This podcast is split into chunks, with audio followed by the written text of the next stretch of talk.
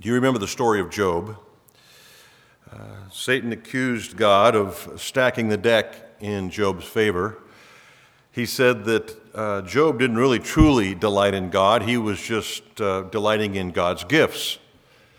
You remember the conversation that Job had with, with uh, or God had with Satan in the first chapter of Job. Uh, listen to this. Then Satan answered the Lord and said, Does Job fear God for no reason? Have you not put a hedge around him and his house and all he has on every side? You have blessed the works of his hands. His possessions have increased in the land. But stretch out your hand and touch all that he has, and he will curse you to your face. So, of course, we know God turned Satan loose and uh, tested Job. And so the question is did Job only delight in God because God provided for him? Uh, if you were put to the same test as Job was put, how would you fare? What would be the result of that test in your life and experience? If God removed his blessing and took back your material goods, your health, your family, what would it really truly reveal about your view of God, your love for Him? In Job's case, of course, he proved that his delight was in God, actually. Uh, he, he wasn't just in love with God because God provided gifts for him. Uh, God allowed Satan to take his home, his livestock, his family, his health. And Job, it seems, continued to delight in God. Listen to verses 20 and 21 of that first chapter of Job. Then Job arose, and this was after God had allowed Satan to remove Job's family by death, remove Job's health, remove Job's possessions. This is Job's response. Then Job arose, tore his robe, and shaved his head, and fell on the ground and worshiped. And he said, Naked I came from my mother's womb, and naked I shall return. The Lord gave, and the Lord has taken away. Blessed be the name of the Lord. I'm not certain that'd be my response. So, is your delight in God? If so, why? Why do you delight in God? Why do you love Him? Is it because He keeps you in good standing? He keeps you fed, supplied, healthy? What if He were to allow the removal of those things? Well, today I want to continue preaching to you about delight in God from Psalm 119, verses 14 through 16. So if you have a Bible, I want you to open it with me to that great chapter, Psalm 119. We're going to be looking at verses 14 through 16. Our focus will be 15 and 16, but I'll read all uh, three of those verses there here in a minute. I mentioned to you last week that the pursuit of God really is a pursuit of delight because God is the really source of all pure delight and absolute joy. And so when we pursue God, we're actually pursuing delight. So today I want to give you some handles that might assist you to hold on to this concept, to practically apply this concept of what it means to delight in God, and how you can really tell if you are in fact delighting in God versus His gifts. I felt like last week I encouraged you to pursue your ultimate delight in Him, but never really told you how to do that, and that's always a little bit frustrating, I know.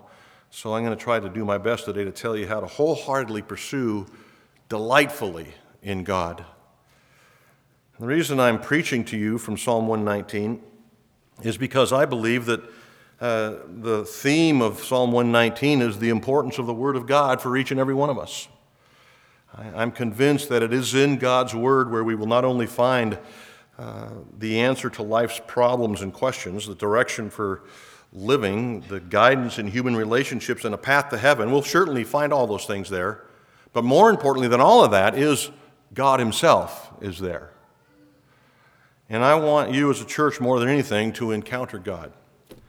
I want you people to know Him personally because I'm, I'm convinced that if you know Him, you'll delight in Him.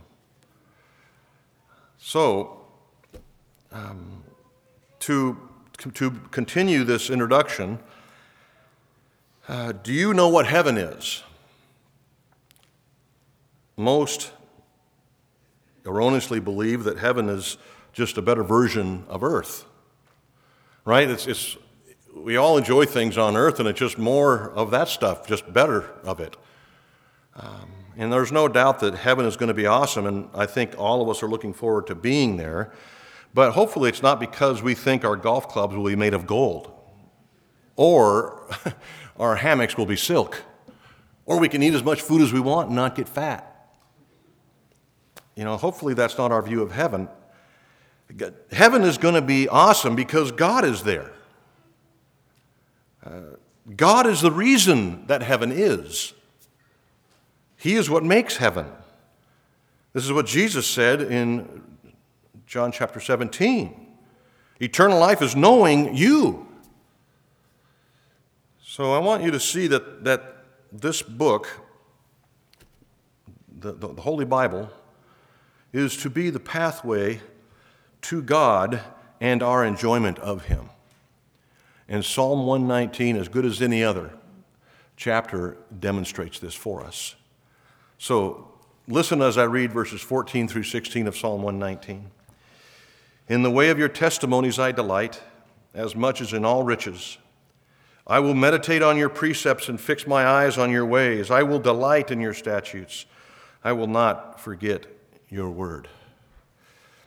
So I want you to see the emphasis of delight here uh, today. I want you to see, first of all, the purpose of it. Why delight?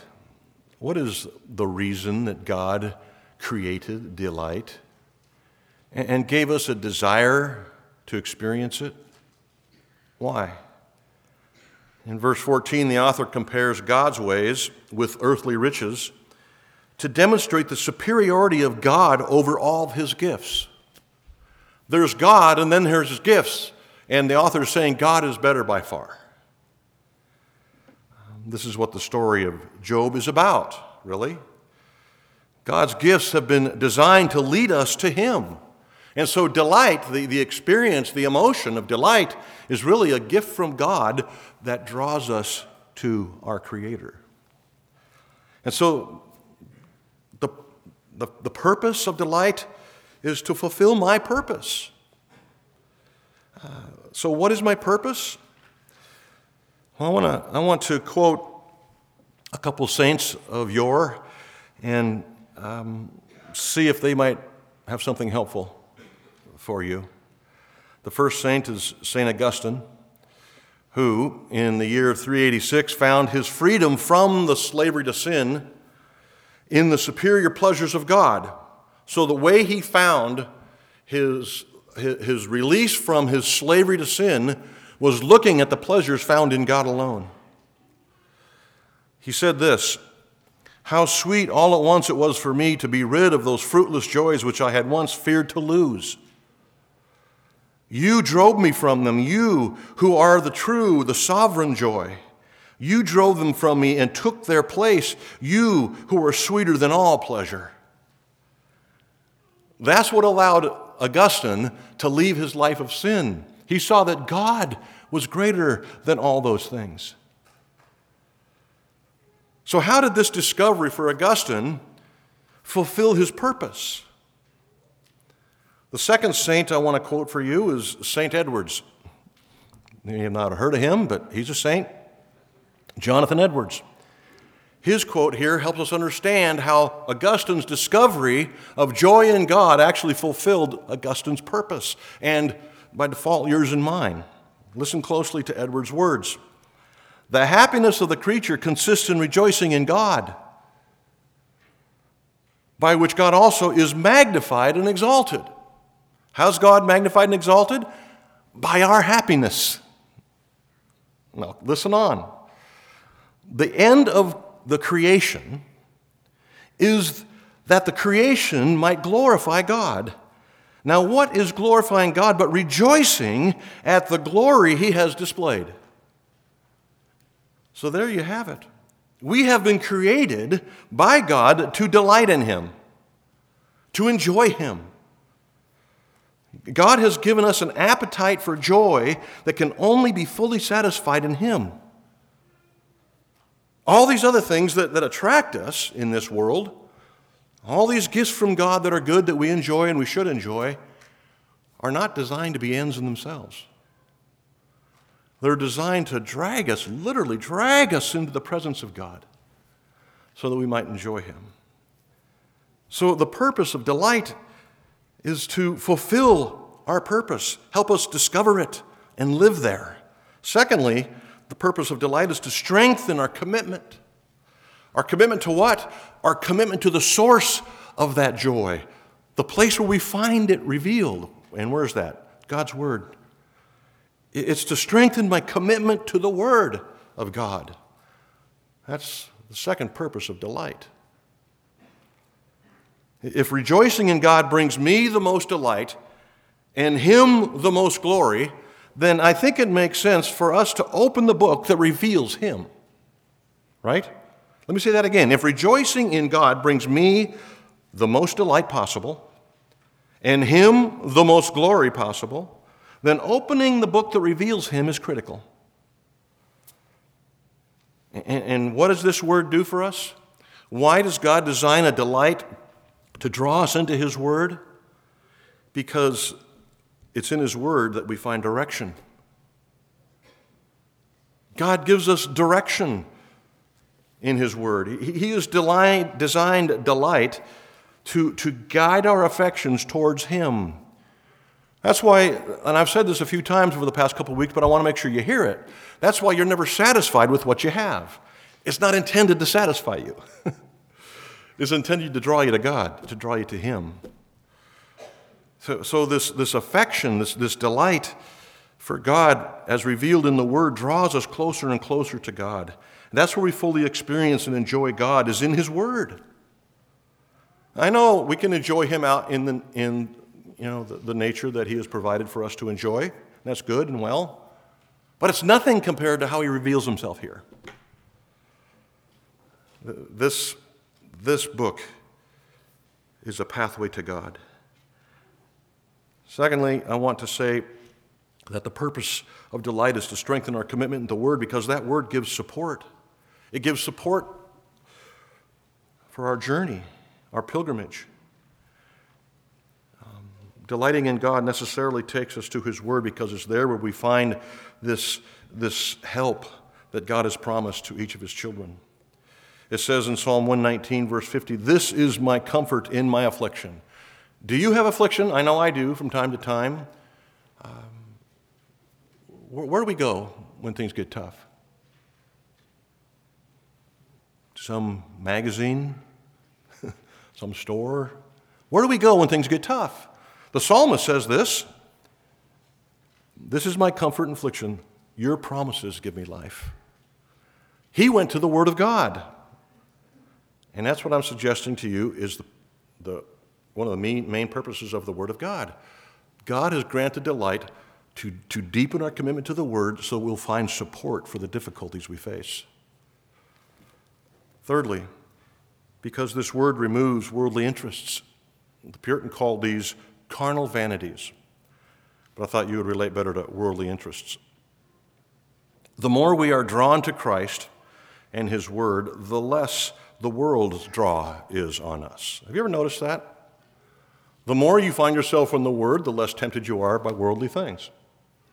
The more time you spend with Christ and His people, the less influence and draw the world has on you. It says this in Psalm 119, this great chapter we're in, verse 37 Turn my eyes from looking at worthless things and give me life in your ways, in your word. That's what that means. Your ways is another synonym for your word. So when we have our eyes focused on God and His Word, it seems like everything else in the world of less importance just kind of fades off. What a blessing from God. Um, let me give you an example.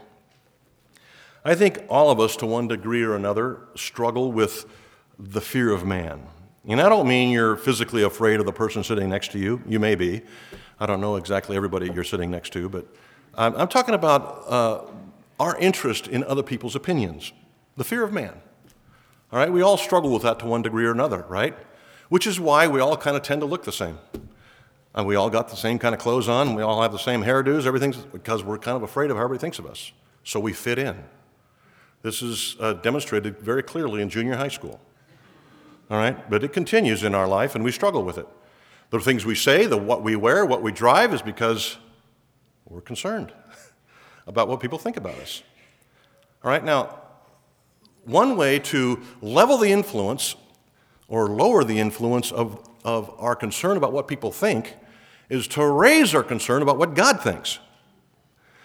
If we were to put more emphasis on that side of the scale, it would tip in God's favor, and we would care less and less about what other people think. We would care less and less about what they think about our clothing choices, our cars, our homes, everything, because we're concerned with what God thinks. That's just an example of how the, the Word of God uh, kind of removes worldly interest from us the more we're involved in it. Fourthly, it lightens our burdens. So, God has, has designed delight to, to deepen our commitment in His Word because God wants us to not have a heavy burden, a heavy yoke to carry along our entire life. Jesus said, Come to me, my burden is easy, my yoke is light. He doesn't want us to be just consumed with this heavy burden of following Christ and trudging through, you know, day to day, day to day. And so he's given us the word to, to lighten our burden. I think we're all strange folks in this regard, um, some stranger than others, but we complain over the difficulty of getting up early in the morning to read our Bibles or to attend the Timothy group, but we'll have all sorts of energy, all sorts of enthusiasm to get up at 3 o'clock, 3 o'clock in the morning to go hunting or fishing or shopping on Good Friday, right? I mean, I'll walk for miles to get into the perfect hunting spot. And some of you ladies will go stand in lines in front of stores on whatever that called, Black Friday, I think. Horrible Friday, I call it. We all do these kind of things, but we can't seem to carve out 15 minutes for prayer. That's just so laborious. Lord, help me. I'm suffering.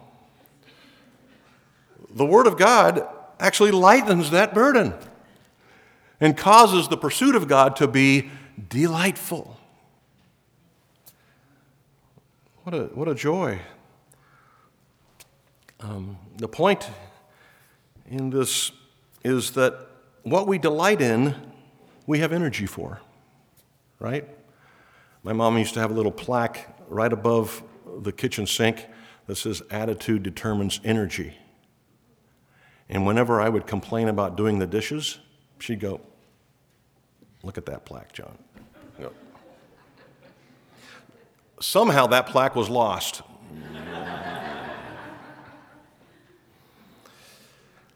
So, how is it that we can make the things of God our delight? How is it that we can make God our delight and not burdensome? I want to hopefully point you in the right direction this morning. How is it that we can make pursuing spiritual things something that actually motivates us to get out of bed in the morning? Um, how can we have attitudes like the psalmist here? I delight as much as in all riches your word.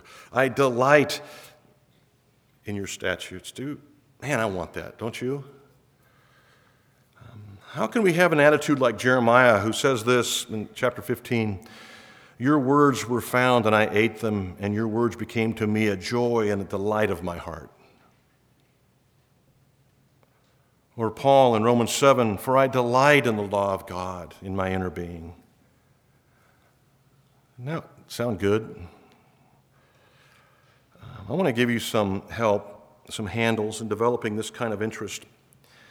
But there's some uh, stepping stones that we need to take to get there. And, and the first is point number two.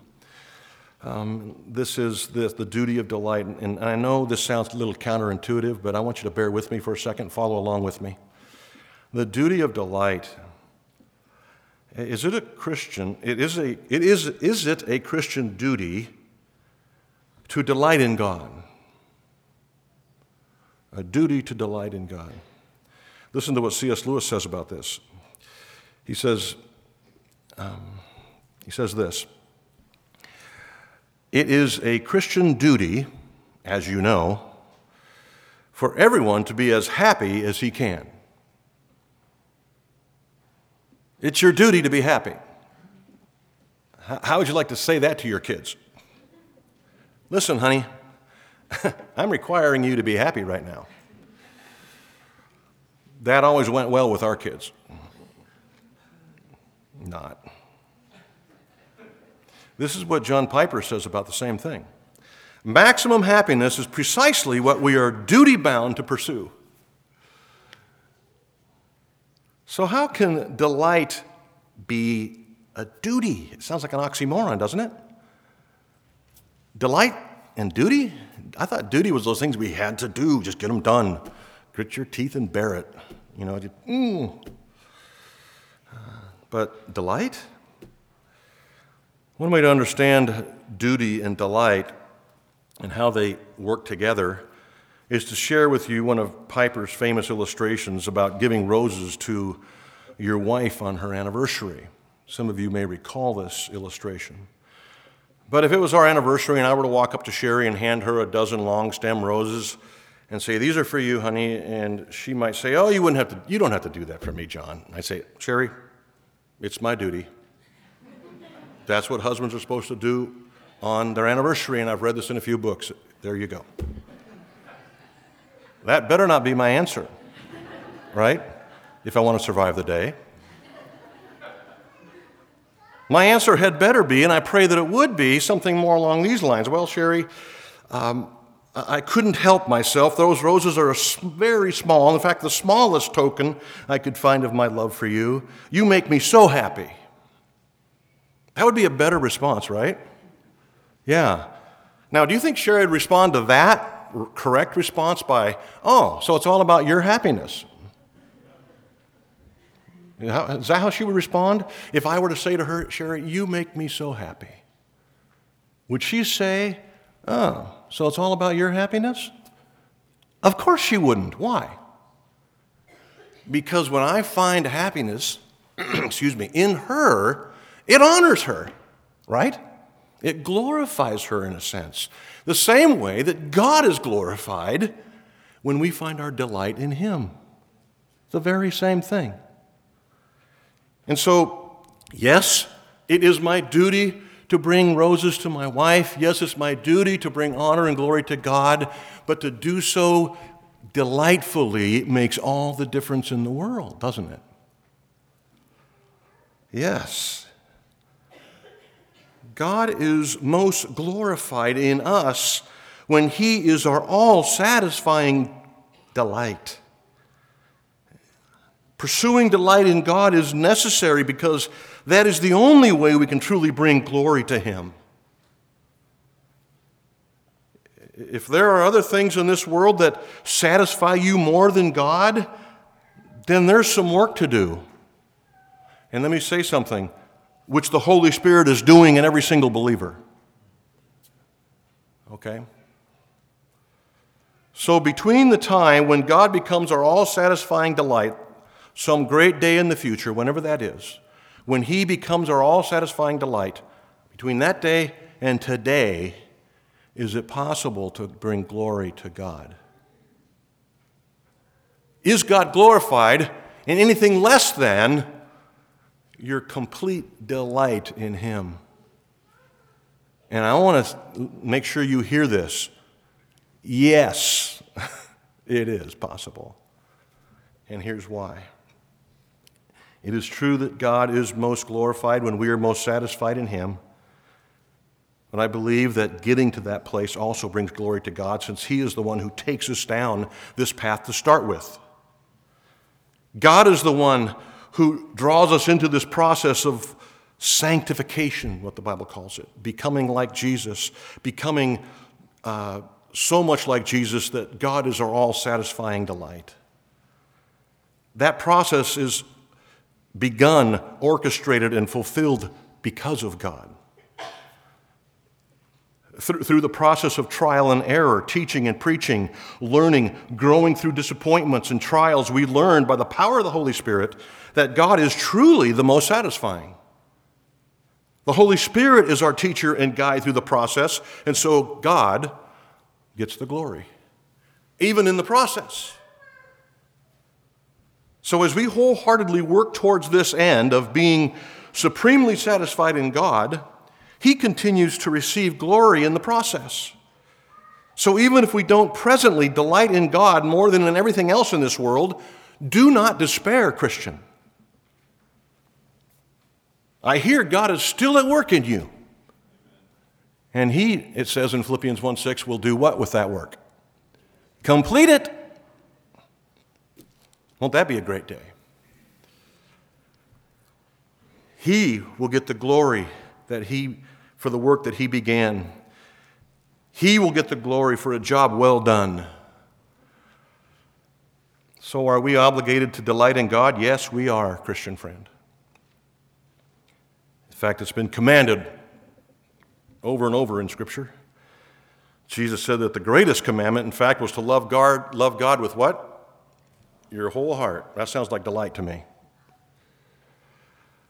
Psalm 37 4, delight in the Lord. Philippians 4 4, rejoice in the Lord. So we're given examples of delighting in God. We're given commands to delight in God. We're given motivation to delight, to delight in God. All these gifts He promises, all these rewards He offers. Why does He do all this? Because unless we delight in God, we will never know true and complete and absolute joy, and God will never receive the glory that He deserves and that we owe. And so God sees to it that you will one day fully delight in Him. And between now and then, the process brings glory to Him. Even though you and I miserably fail regularly on it. You see, God is outside of time. He's not bound by time like you and I are. He, he didn't have to, you know, oh man, another day, another failure. That's not how God experiences time. He is outside of time. He sees beginning from end, the Alpha and the Omega. He sees what he started, he sees what he completed, and he receives glory all along the way, all along our way. He's already there. So, delight and duty come together in our pursuit of God. Now, in your bulletins, um, you have an opportunity to uh, be happy in God, even though you don't get to fill out some blanks. All right? We're going to skip points A through D. And I'm going to see if you can just delight in God, anyways. All right? So let's go to point three the actions of delight. Yeah, by the way, um, the first service handled that really well, just to show you the standard. Okay. The actions of delight. What are some practical ways to improve your delight quotient? How can you bring your A game to the, the delight discussion? How do we delight in God? How do we pursue Him so that's not a burden? Well, the psalmist gives us some ideas in verses 15 and 16 that I want to share with you. The first is, is found here in verse 15 I will meditate on your precepts and fix my eyes on your ways. So, one way that we delight in God is by fixing our eyes, fixing our eyes on a few things. Let me share with you some things that we might want to fix our eyes on if we're going to experience this delight in God as we should. First is this fix your eyes on Him as a person. Do you know God is a person, right? Not a power or an entity or a concept. God is actually a person. And we need to think of Him as such. It's much easier to enjoy a person than an idea, isn't it? It's actually delight in a person. That's why we read, Rejoice in the Lord, delight in the Lord, be glad in the Lord. My soul thirsts for you, an individual. Hebrews 12, 2, fix your eyes on Jesus, it says, which is our next point of fixing. Fix your eyes on Him as your Savior, not just as a person, fix your eyes on Him as your Savior. What does that mean? Well, you know why Jesus came, right? If he hadn't come, we would never be able to encounter delight in God. And since God is, is interested in uh, being eternally enjoyed by his creation, he's provided a way by which we can do that. And that way is called Jesus Christ, your Savior. Jesus came that we might actually experience delight in God. I love the way the Apostle Peter says this in his first epistle, chapter 3, verse 18 For Christ also suffered once for sins, the righteous for the unrighteous, that he might do what? Bring us to God. Not bring us to heaven. Jesus didn't come to bring us to heaven. He didn't, he didn't come to bring us happy marriages. He didn't come to increase our earthly wealth. What did he come for? To bring us to God. He's our Savior. He's reconciled the sinner and a holy God. He's provided a way that you can have your sins forgiven by what He did on Calvary. He's provided a way that you can look perfectly holy in the sight of this holy God by crediting His righteousness to your account. By you giving Him your sins and, and taking His righteousness, we have this exchange taking place and allows us to experience God delightfully. See, Jesus is interested in bringing us to God so that we can fulfill our purpose of delighting eternally in our Creator. Like I referred earlier, John, I mean, John 17, 3, this is eternal life that they know you, the only true God, and Jesus Christ, whom you've sent. Friends, you know what makes eternal life so attractive is not that it lasts forever, but that it's in knowing, enjoying, and delighting in a fully satisfying person who has saved us from our sin. So, have you received him? Have you embraced him as your Savior? Have you turned from selfishly pursuing this life without a second thought of God? Have you responded to God's call on your life? Come unto me, believe on the Lord Jesus Christ, follow me. Have you responded to that? Knowing the call, knowing who Jesus is and what he came for, isn't sufficient. You must respond to God's call.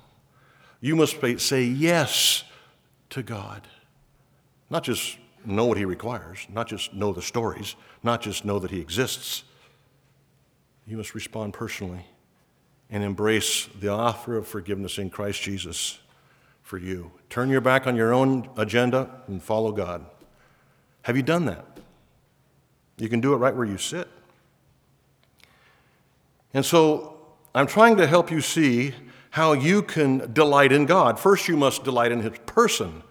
Secondly, de- delight in uh, what He has done. He, he is a Savior. Thirdly, fix your eyes on His gifts.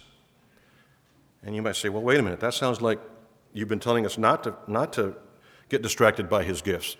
Well, I have been telling you not to get distracted. I'm saying fix your eyes on His gifts, don't get distracted by them.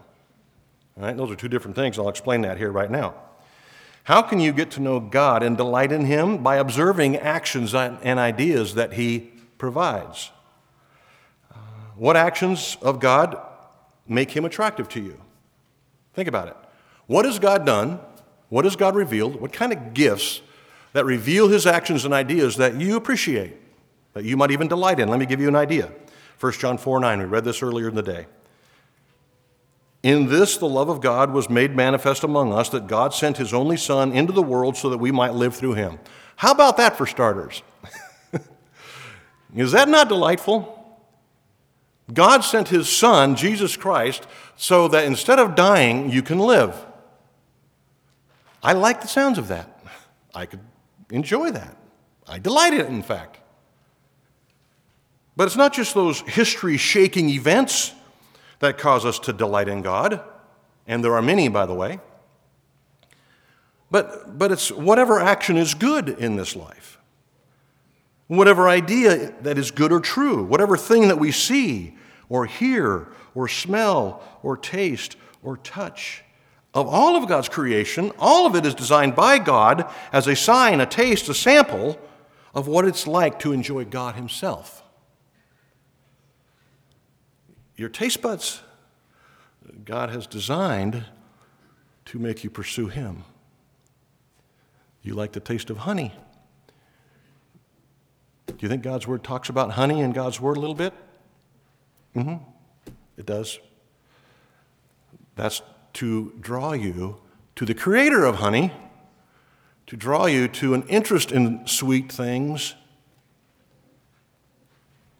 Taste and see that the Lord is good.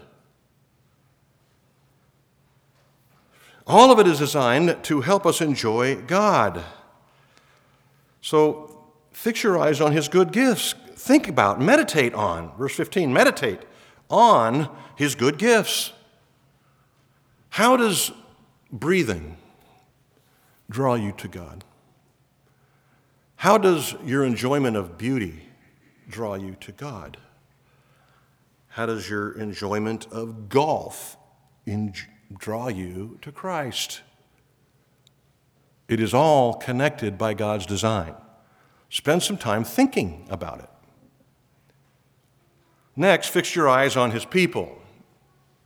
Fix your eyes not only in his person, not only as Savior, not only on his gifts, but fix your eyes on his people and his other believers, those who have embraced Christ. Do you know that we, as the local church, the local representation of the body of Christ, are intended by God to be a picture of Jesus Christ himself? Do you know that's part of the plan of God? Here's what this means take all the best character traits from each of us and pour them together. And I said best character traits, not the bad ones. The best character traits in each of us and pour them into one person. And then multiply those qualities to the greatest degree of perfection, and you have a picture of Jesus Christ. Take that person's humility, take that person's graciousness, that person's mercy, that person's wisdom. Combine all those things, and what do you have? You have a picture of Jesus Christ that God intended the church to give to you and me. See, I can look out here and see Christ because you each have gifts and qualities that combined make a pretty good picture of Jesus Christ, which gives me a, a better reason to appreciate you, a better reason to seek out your company a better reason to get to know you beyond Sunday morning in the lobby. Because you, combined with the others around you, fill out my understanding of Jesus Christ, my Savior. This puts a little bit of uh, importance on our relationships in the body of Christ, doesn't it? So, friends, if you're someone who drifts in and out of here on Sunday mornings only for this particular hour, you're missing out on something God intends to bring you delight which is a revelation of himself in his people, us. And it just doesn't stop here, it goes outside these walls. The world needs this picture of Jesus that we together can bring.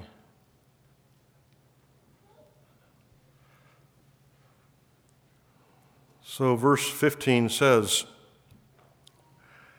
that we will fix our eyes on your ways. Fix your eyes on God, and I've tried to share some things with you to help you do that. Next, verse 16 I will delight in your statutes, I will not forget. Forgetfulness, I think, is uh, one of the many causes of spiritual decline in our lives. The reason that I drift in my relationship with Christ a lot of times is because I forget some aspect of who He is for me. I forget his goodness to me. I forget his love, his patience, his kindness, his mercy.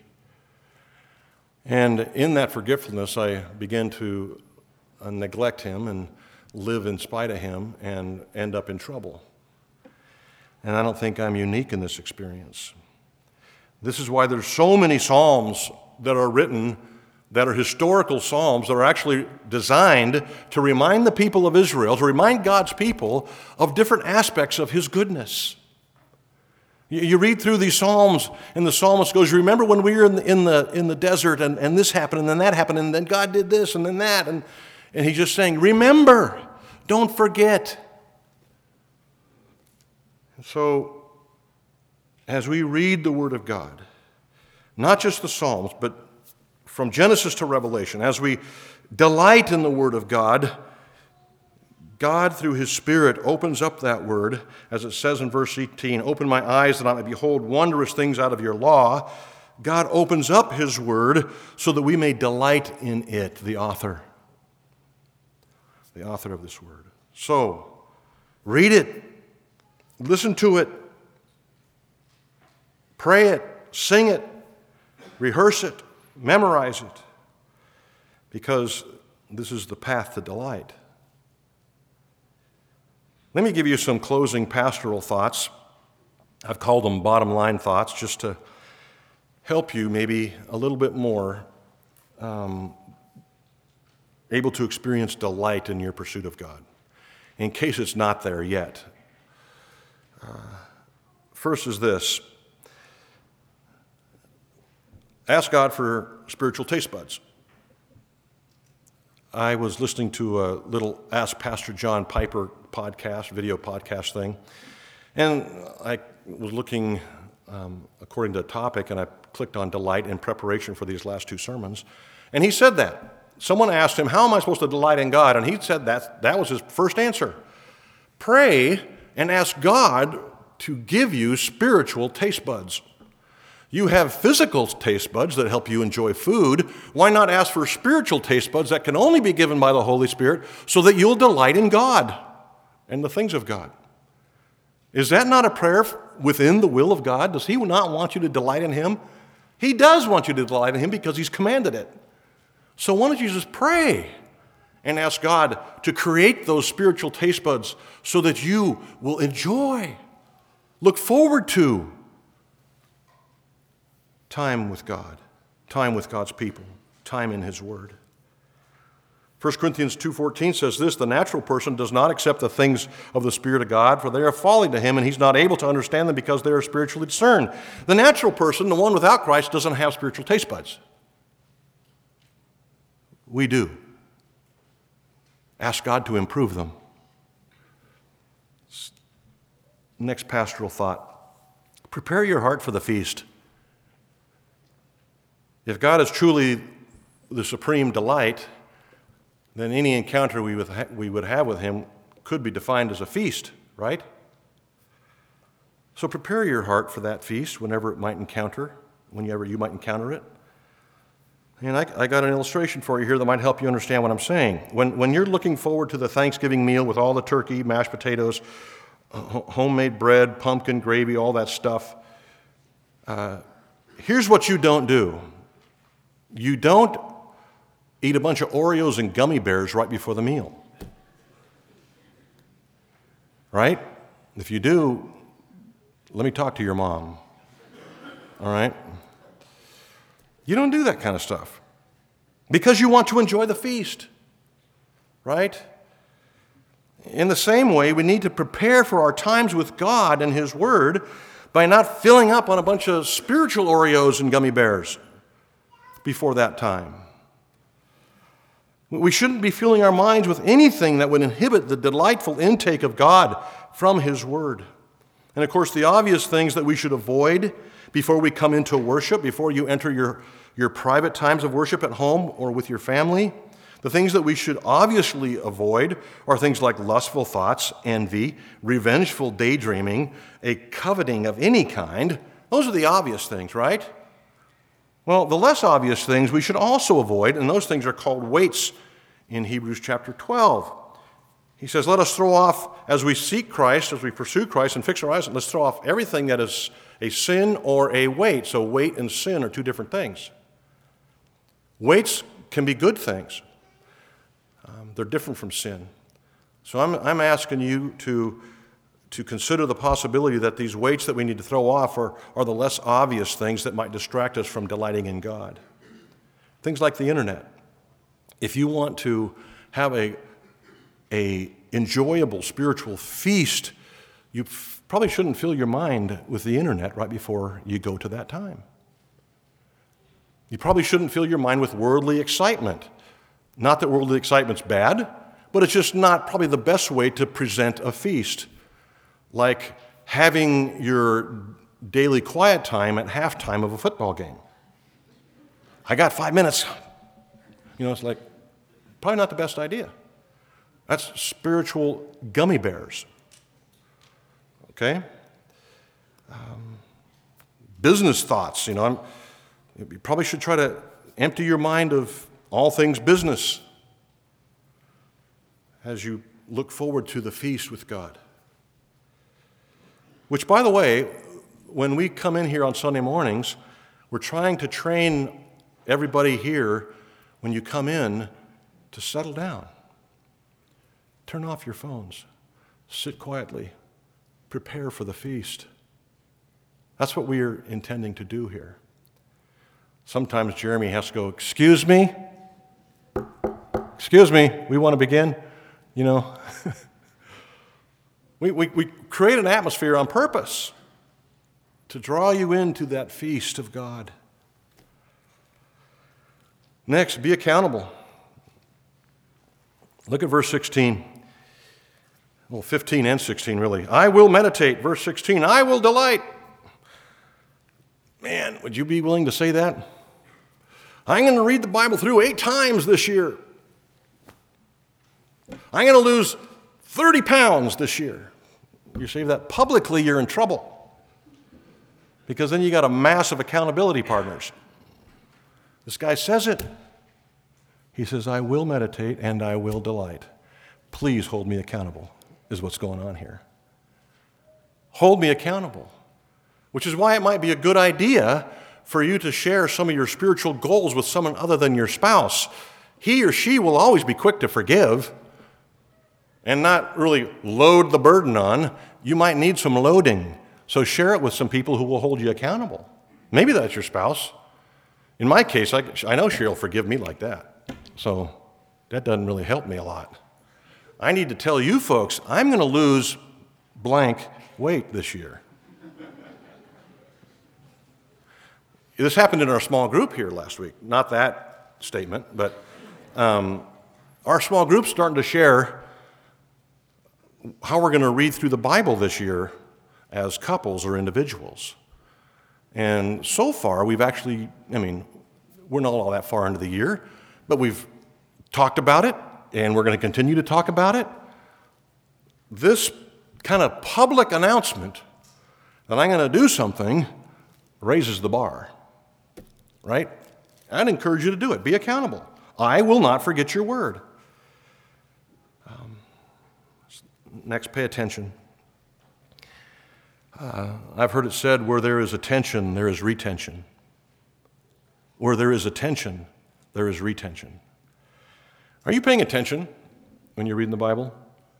Or are you trying to speed read your way through that thing and get it done? Check that box. Are you paying attention during the sermon? This means you're not.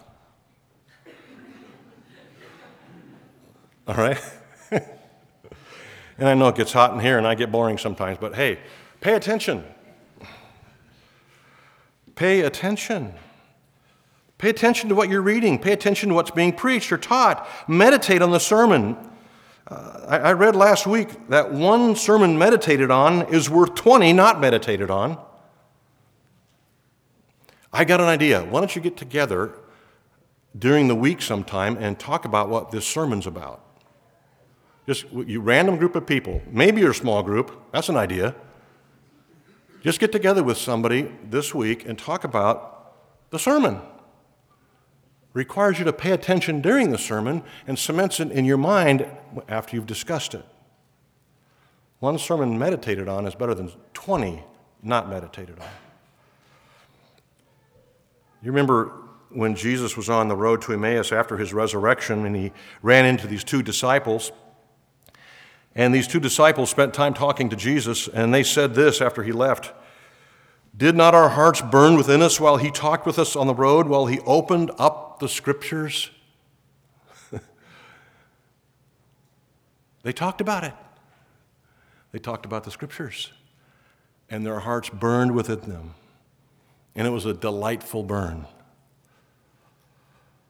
So, like Hebrews 2 says, we must pay much closer attention to what we have heard, lest we drift away. Pay attention. And of course, finally, get organized. Buy a journal, three ring binder, whatever you're comfortable with.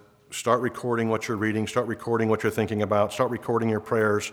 Get organized. Psalm 119, 93. I will never forget your precepts, for, for, for by them you have given me life. Amazing. Let's pray. Lord, we're so thankful that you have given us life by your word. Your spirit has grabbed our hearts, helped us see you in your word, and now we are here thinking about you, rejoicing in who you are, delighting in our Creator. Help us to do that more and more. Help us to fix our eyes, Father, on you. Help us to fix our eyes on, on your Son, Jesus Christ. I pray this in Jesus' name. Amen.